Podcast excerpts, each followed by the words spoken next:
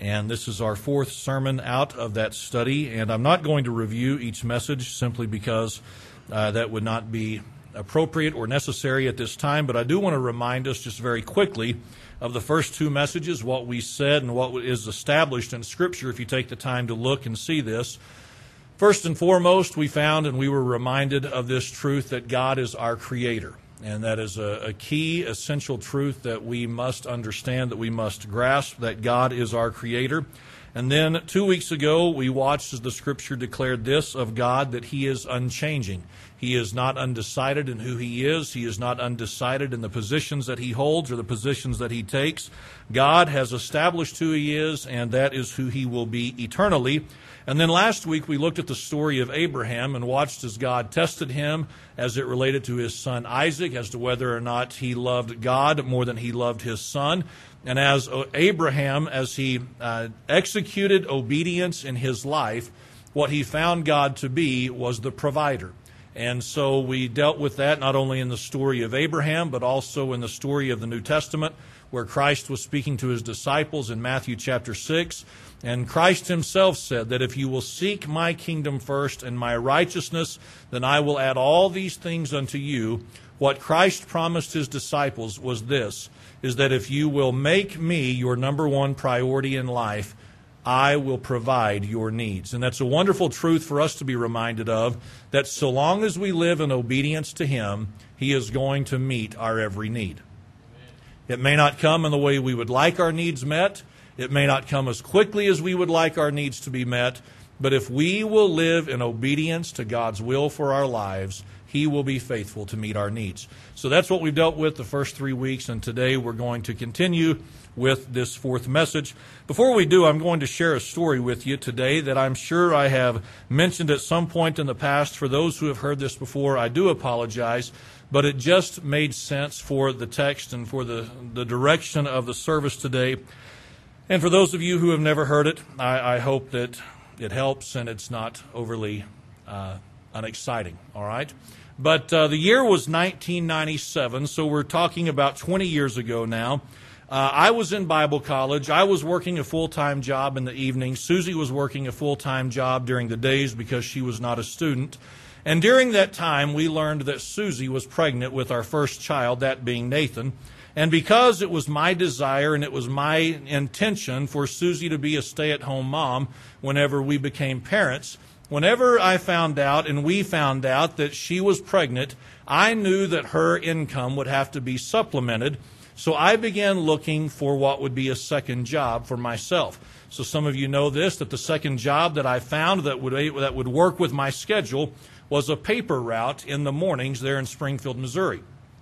So my days would begin at about 3:15 in the morning because I had to be at the pickup spot to get my papers around 3:30. So I had to wake up, get dressed to some extent, and then make it to the pickup spot by 3:30. So you can imagine in a situation like that, I was trying to sleep to the very last moment possible every morning. It's not as though I wanted to get up a few minutes early and just enjoy the time. So I got up at the very last minute possible every time. I would stumble out the door, out to the car, and I would make my way to the pickup uh, designated spot. So on one particular morning, I went outside. It was during the winter months. And whenever I got outside, I was not expecting to find the amount of ice on the windshield that I was about to find, that I found. And, and so I did what any moron would do. I assumed it would be fine, it would be okay, that I would be able to get my way to the drop off spot or the pickup location, and in doing so, the windshield would have time to defrost and I'd be okay. So I backed out of the driveway, having just scraped a little bit off of the windshield for me to try to see through. I was able to get out of our apartment complex with no issues to speak of, at least not that I knew of because I couldn't see. Anyways, I made the turn out of our apartment complex and I was headed down the road and unbeknownst to me, I had managed to swerve in that little bit of time to go across the what would be the incoming lane of traffic. Fortunately, at that time of morning, there were no other cars, but there was a warning sign there that I was not able to see, and so I hit the warning sign. Whenever I hit this warning sign, I hit this pole, it managed to put a nice dent all along the front bumper and the front panel of my car, and it worked its way into the door as well, so it became a challenge to get the door open and closed. And you can imagine I was just a little frustrated with myself. I could not blame this on a boss. I could not blame this on Susie. I could not push this off on anyone. Every bit of this was my fault. Well, to spare you all the details as to what happened in the next couple of days, I'll just get to the point and then we'll get to the text. But over the course of the next few days, here's what I was able to do. I was able to find an aftermarket quarter panel and, and I was able to have a friend who knew someone paint that for me. I got it back and a man in the church that we were attending with at the time, he knew how to, to repair cars and so he helped me get the old one off and put the new one on. And, and relatively speaking, everything was put back to normal and everything was put back in place and I was happy with the final product, again, generally speaking. Here was the most painful part of the process. Though everything was put back together, I knew what had happened. I knew where there were still flaws in what had been done. I knew that the paint did not match completely. I knew that the pinstripe was, was not there like it was on the other side. I was aware of it, even though things were put back together. But I would say this that though I was still frustrated with it, I was so thankful that it was able to be fixed and able to be restored and put back to how it needed to be in the first place. All right? So that's kind of a quick story that'll kind of illustrate where the message is headed. But in 2 Samuel this morning, I want us to look in chapter 11. 2 Samuel chapter 11. And as you find your place, let me just give you some quick background here that in 2 Samuel chapter 11, here is what we find and here is what we discover is that David is the king of Israel right now. And at this point, David is not an old man. He is not in the final years of his life. From what we can tell, David is still very much a strong man. He is still very much in the prime of his life. So in 2 Samuel chapter 11, we began reading a story that is familiar to many of us. It says in verse number 1 And it came to pass after the year was expired, at the time when kings go forth to battle, that David sent Joab and his servants with him and all Israel, and they destroyed the children of Ammon and besieged Rabbah. But David tarried still at Jerusalem. So I want us to notice in verse number one what has happened, that it is now the appropriate time, it is now the appropriate season when kings and nations would have gone into battle, protecting their territory or trying to advance their kingdom and gain more territory.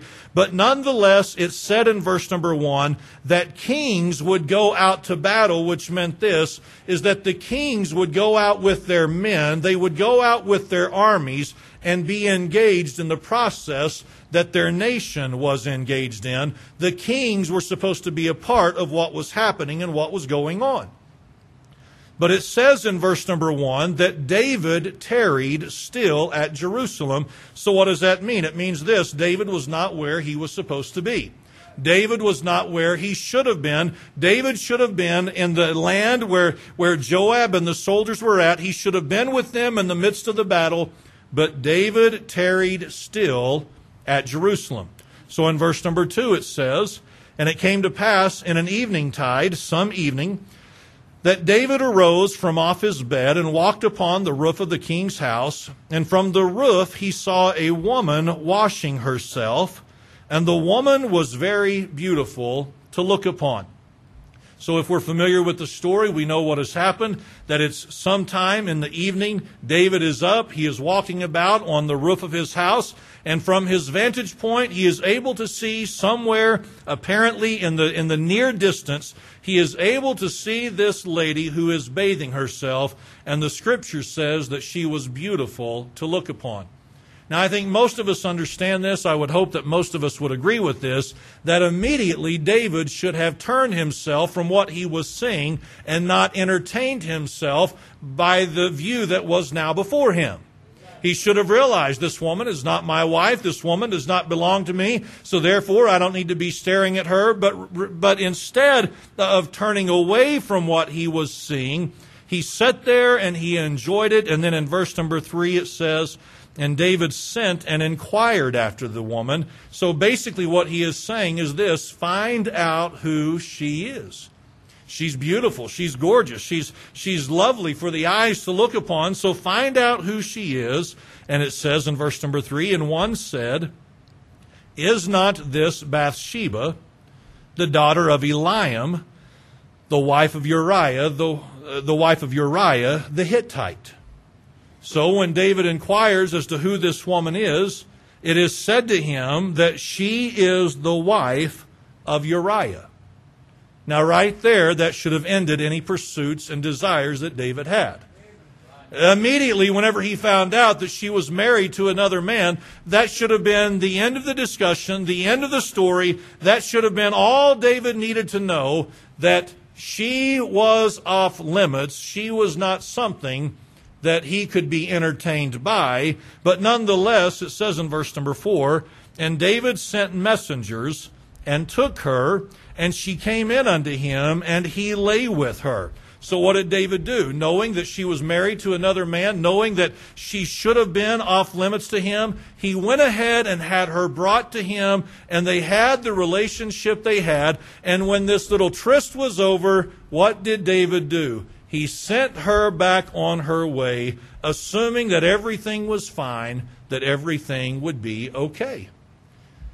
So, in verse number five, this is not what he was expecting. It says, And the woman conceived and sent and told David and said, I am with child.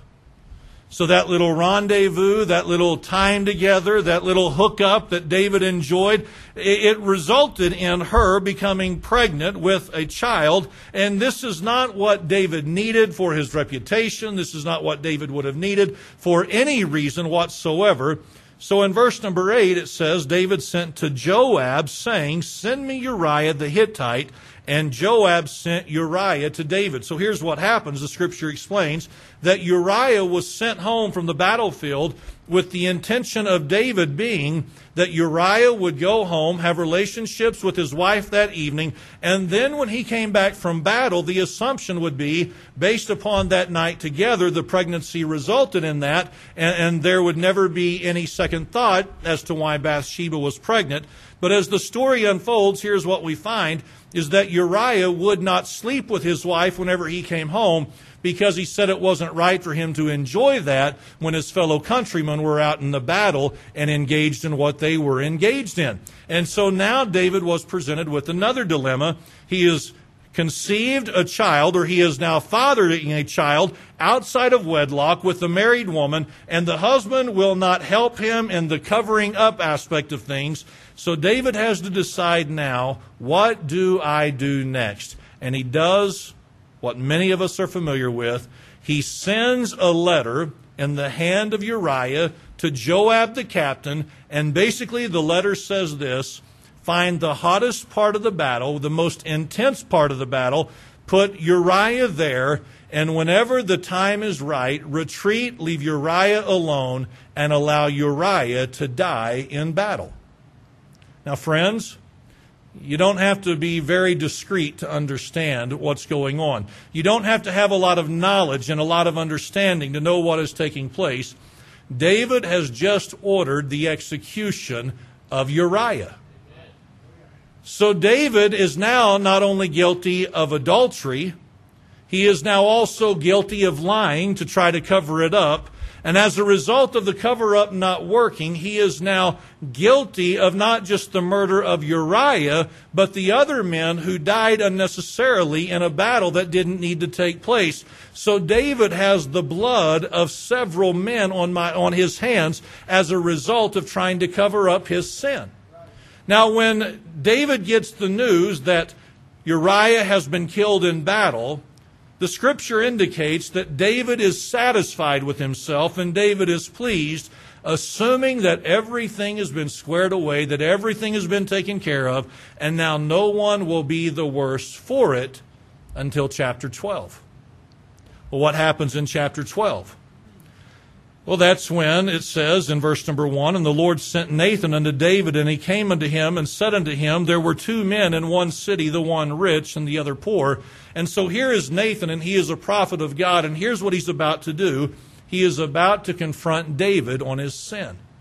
He is about to tell a story and he's going to use that to illustrate David's actions. And David is going to get angry and David is going to say, This man deserves to die because of what he's done. And in the midst of his anger, here's what Nathan the prophet is going to say. He's going to say, David, thou art the man. You're the one who I'm talking about. You are the, the, the, the rich man in this story who has taken advantage of his power and authority and abused others. Okay? So that's what happens in chapter 12. And so, as all this is unfolding, here's what the scripture also allows us to understand is that David is a miserable man.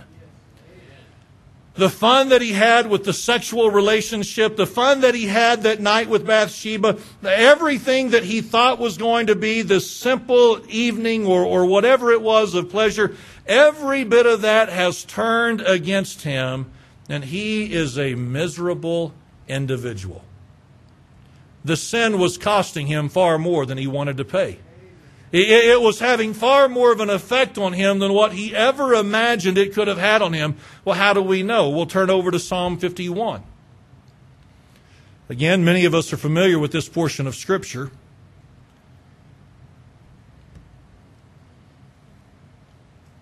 But in Psalm 51, before verse 1, we read these words to the chief musician a psalm of David when Nathan the prophet came unto him after he had gone into Bathsheba. So, this is what happens as a result of the confrontation of Nathan the prophet to David in relation to his sin. David begins to pray and he begins to cry out to God. Now, we're not going to look at all of this, but I just want us to see a couple of verses. In verse number one, he said this Have mercy upon me, O God, according to thy loving kindness, according unto the multitude of thy tender mercies, blot out my transgression. Okay, so in verse number one, here is what he asked for. He asked for forgiveness or for the mercy of God. In verse number two, he said, Wash me throughly from mine iniquity and cleanse me from my sin. In verse number 8, he says, Make me to hear joy and gladness, that the bones which thou hast broken may rejoice. Hide thy face from my sin, and blot out all mine iniquities. What is David doing? He is crying out in forgiveness or for forgiveness of his sins. David is realizing, you know what? This sin that I've engaged in, it's robbed me of my joy. It's robbed me of my gladness. It's robbed me of my contentment. It's robbed me of my peace.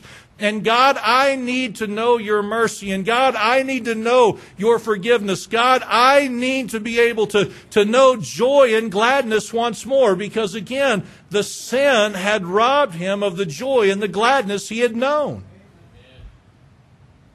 So in verse number 10, David says this Create in me a clean heart, O God, and renew a right spirit within me. Cast me not away from thy presence, and take not thy Holy Spirit from me. Verse number 12 Restore unto me the joy of thy salvation, and uphold me with thy free spirit. You know what David is asking for in verses 10 and 12?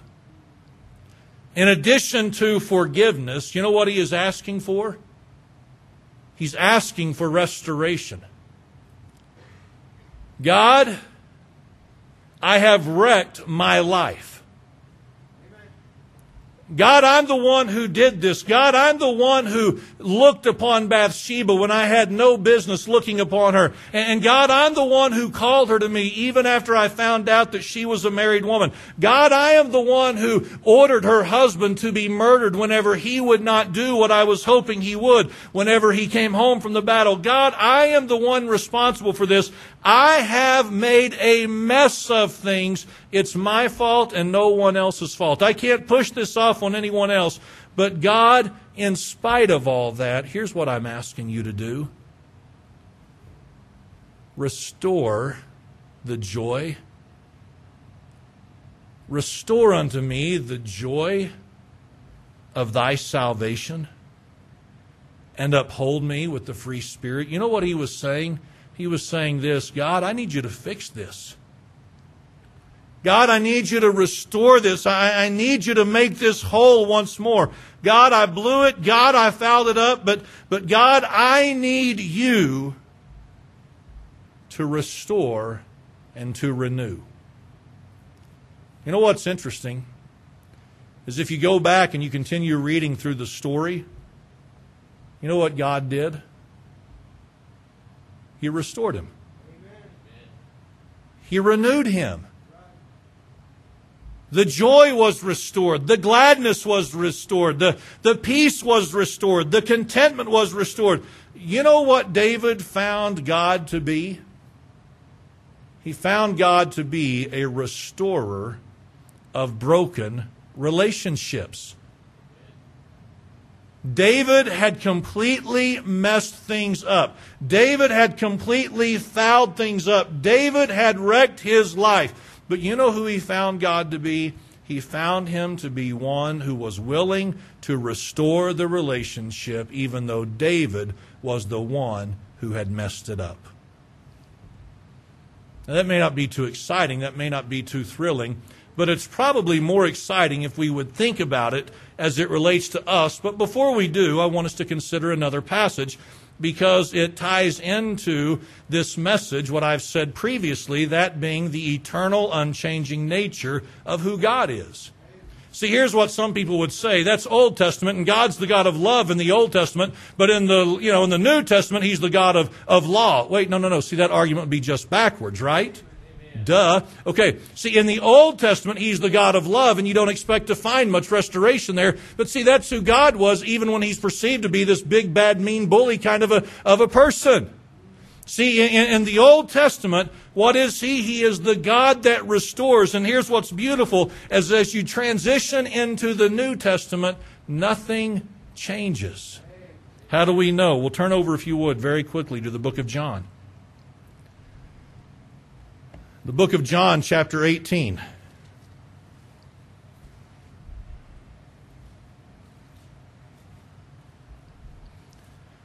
In John chapter 18, here's what you find if you consider the context of things. You find that Jesus has been betrayed by Judas. Jesus is now involved in this mock trial where he will be sentenced to die but before all that happened, here's what Jesus said to Peter because Peter had said, Though all forsake you, you can count on me. I'll not forsake you. I'll not deny you. And yet, when you come to verse number 27, it says this of John chapter 18 Peter then denied again, and immediately the cock crew.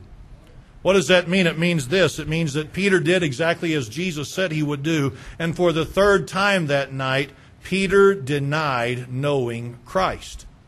He completely rejected the idea and the notion that he knew Christ, that he was one of his disciples, that he was one of the followers. And as a result of denying him the third time, the cock crew just as Christ said it was going to happen. And then it's in the book of Matthew chapter 26 and in Luke chapter 22. Here is what happens. Peter recognizes his mistake and his failure. And what does he do? The scripture says he went out and he wept bitterly. As a result of his failure, Peter wept bitterly. Why is that important? It's important for this reason. Whenever Peter failed, Peter did not fail and it not have some kind of an impact and effect on his life.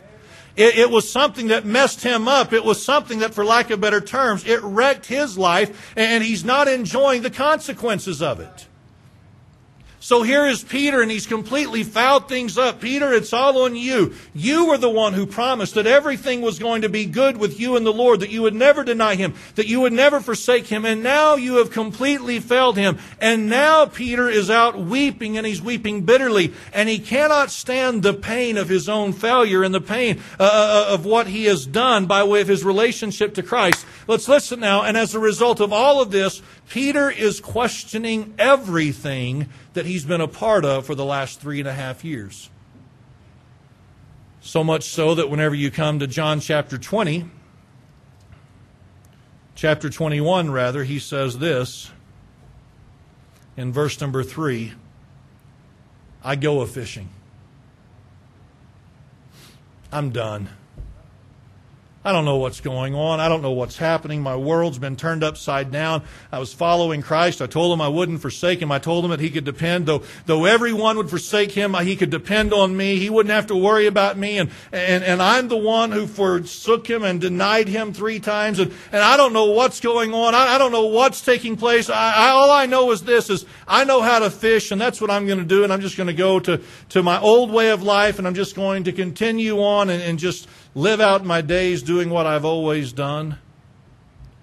And what did Christ do? In verse number 15 it says, So when they had dined, Jesus saith to Simon Peter, Simon, son of Jonas, Lovest thou me more than these?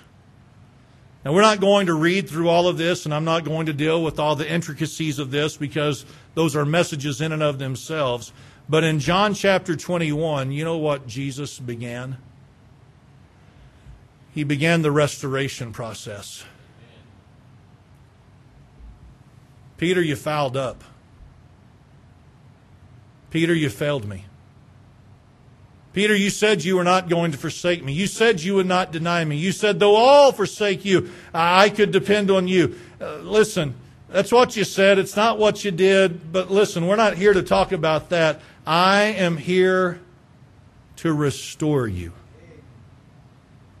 I'm here to get you back to where you need to be in your relationship with me. Peter, I'm not done with you. Peter, I'm not finished with you. Peter, I'm not wanting to write you off because of your failures. No, what I'm wanting to do is this, is I am wanting to help you right now. Start where we're at. Kind of like what the song said just a moment ago. I want you to start all over again right here where you're at. No, we can't go back and change what you've done. No, we can't go back and, and replay that and redo it and fix it. But here's what we can do. We can restore the relationship from this point forward and move on. Did Peter still remember his failures? Of course he did. Did he know what it was like before the failures? Of course he did. Did David know what it was like before his failures? Of course he did. But who did they find God to be? The restorer, the fixer, the repairer the one who said we can take this and we can make it into something else. And from this point forward, you can move on and still be usable and of value to me. This morning, I want us to think about our lives prior to salvation. Prior to salvation, what were we? Well, we were all sinners who were deserving of death, correct? Now, I don't know when you got saved, and I don't know when your story or how your story unfolds and how it all plays out. But here is what I think is safe for me to assume of all of us, and that would be this, is that there was several reasons probably that contributed to you and I coming to Christ for salvation. But one of them probably among that list would have been this, is that you were kind of tired of the effect that sin was taking in your life because you had kind of fouled things up and wrecked your life, so to speak, and, and you were kind of not enjoying the consequences of your sin anymore. You know, you had tried this and you had tried this and you had lived this way and you had partied this way and you had partaken in this and, and you had all these things in your life. And, and as you engaged in all these different activities, you realized, I don't have the joy and the gladness that I thought I was going to have as a result of, of this lifestyle. So what did you do? You, you did the same thing that I did. You called out to God for salvation. Now you probably didn't use these words, but what you were saying in a sense is this, is God, I need this broken relationship to be made right with you.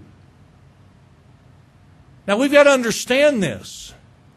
We were not capable of making the relationship right only God was capable of making the relationship right because of His work through Jesus Christ in us. So it wasn't anything that we brought to the table and said, okay, things have been messed up and things aren't right and things aren't what they're supposed to be. So God, understand, here's what I'm going to do. I'm going to fix this relationship by what I do. No, friends, we had no part in that whatsoever. The only way that the relationship was able to be made right with God was through His work through Jesus Christ working in us. He was the one who made the relationship what it needed to be. So we get saved, and we're following the Lord, and we're living, hopefully, in the way that we're supposed to. And then what happens? Sin still enters our life, does it not? I hope we hear this because this is important. Here we are, we're Christians, we're children of God, we're believers, we're, we're saved individuals, and, and yet as we're going through life, what happens? Some temptation enters into our life. Maybe not a Bathsheba, but a temptation that enters into our life. Maybe not uh, a forsaking of Christ and whether or not we know Him, but a temptation enters our lives and we fail in relation to the temptation that we were allowed to experience. Every one of us have failed. I don't care who we are or what we think of our spiritual lives. Every one of us have failed. And as we failed, here's what happened. That took a greater impact on our lives than we thought it was going to take. We failed here and we didn't foresee this kind of problem, but that's the problem that arose because of our failure. We failed over here and we didn't foresee this happening, but this is what happened. We, we messed up here and, and whatever it is, we've all got our own stories, but every one of us have failed and it was far more painful than what we expected it to be. We've been there, right? And as a result of our failures, here's what we've discovered. We don't have it in us to fix this. Because if we had had it in us to fix it, we probably would have had it in us to avoid the consequences of it. So here we are, we're going along, we're serving the Lord, yet we get tripped up by some sin in our lives, and now it's taking a toll in our lives in a way that we never dreamed, in ways that we never envisioned. And there's nobody to blame but ourselves. We've kind of wrecked our lives, so to speak. Things are a mess. We're totally frustrated. And we finally realize we've only got one option. One real option, and that is this cry out to God. God, I need you to renew me. And God, I need you to restore unto me the joy of my salvation. God, I'm asking you to forgive me. God, I'm asking you to show me your mercy. God, I'm asking you to wash me. God, I am asking you to, to make things right. Put things back together. God, would you do that? And you know what is amazing? It is amazing to me because I don't have this kind of grace and I don't have this kind of mercy. But it is amazing to me that every time I wreck my life and foul things up and ask the Lord to restore me, you know what I have found him to be? The restorer. Now, you may sit here and say, Well, I haven't needed that in my life. Then you don't begin to realize how badly you need it in your life. We have fouled up, we have messed up, we have to- totally just, just messed it up in ways that, that we cannot repair. And yet, whenever we go to the Lord and we say, Lord, I need you. I need you to restore. I need you to renew. I need you to give back that joy. I need you to give back that gladness. Did you know that there has never been a time that He has said to anyone who came to Him with a pure heart and a right heart, there has never been a time that He has said, No, I'm not doing that. You made the mess, you go fix it yourself. He, he's never said that to one of us. He's never said that to anyone. He has always been the one who was willing to restore when we were the ones who made the mess. I am thankful that over the last 30 years of my life since my salvation, I am thankful that many times God has been willing to restore me. I'm thankful for that. Probably, if you'd be honest this morning, you'd have to say, well, I'm thankful as well. Because God has been faithful to restore me when I have failed Him. That, that would probably be your testimony if you were honest. But I want to share something with us this morning. We're almost done, but I want to share this with us, and that is this. If God gives you very many more days to live, you know what you're bound to do at some point? You're bound to foul it all up once more. I'm bound to do it. No, I'll never do that. Okay, Peter. I, mean, oh, okay, brother. Really? I mean, you know, there are some, oh, I would never do that. Come on, that's what Peter said. Listen, the likelihood of us fouling it up at some point in some manner, the chances of that are pretty good. And you know what we're going to need at that point in the future? Restoration. Now, understand, please, here's what Satan will try to tell us. He's not going to this time. You messed it up way too bad this time. Yeah, he may have restored you the last time, but he will not restore you this time. No, no, no, no. You totaled it this time.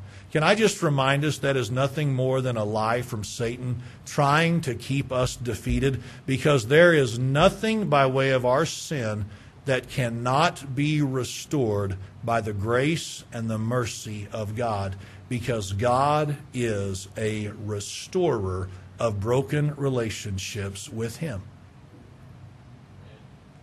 And so this morning you may be sitting here saying this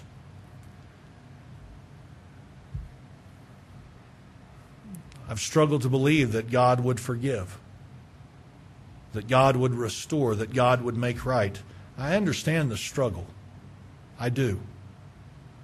But you've got to recognize this morning that it doesn't matter where you've been.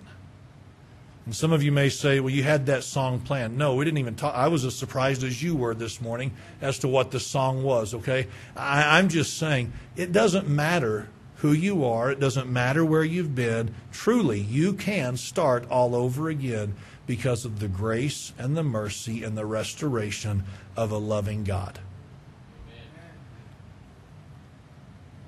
Here's what I know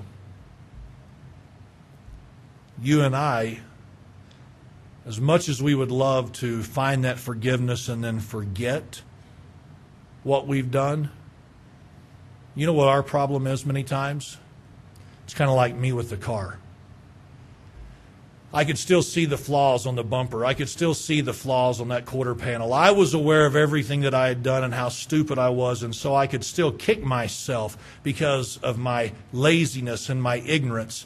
And as a result, that would rob me from my joy as well. Can I just share with us that sometimes in our spiritual lives, this is what happens? We go to God and we ask for forgiveness. We go to God and we ask for restoration. And we believe that He's done it. And yet we get up from that time of prayer and we still say, But I messed up here and I messed up here and I fouled up here and I failed here and I should have done this better and I shouldn't have done that. And you know what that does? That continues to rob us of our joy and the gladness that we're supposed to have in the Christian life. Did you wreck it? Yes. Did you foul it up? Yes. Did you mess it up in a serious kind of way? Yes. But you've been restored. You have been forgiven. Do not dwell on the failures of your past. Know that you've been forgiven and know that you've been restored because that is who God is. He is a restorer. And then live in joy, knowing it's all taken care of. If he's not dwelling on it, I don't need to dwell on it. If he's not rehashing it, I don't need to rehash it. Who is God? David would say, He's a restorer. Who is God? Peter would say, He's a restorer. Who is God? The Apostle Paul would say, He is a restorer.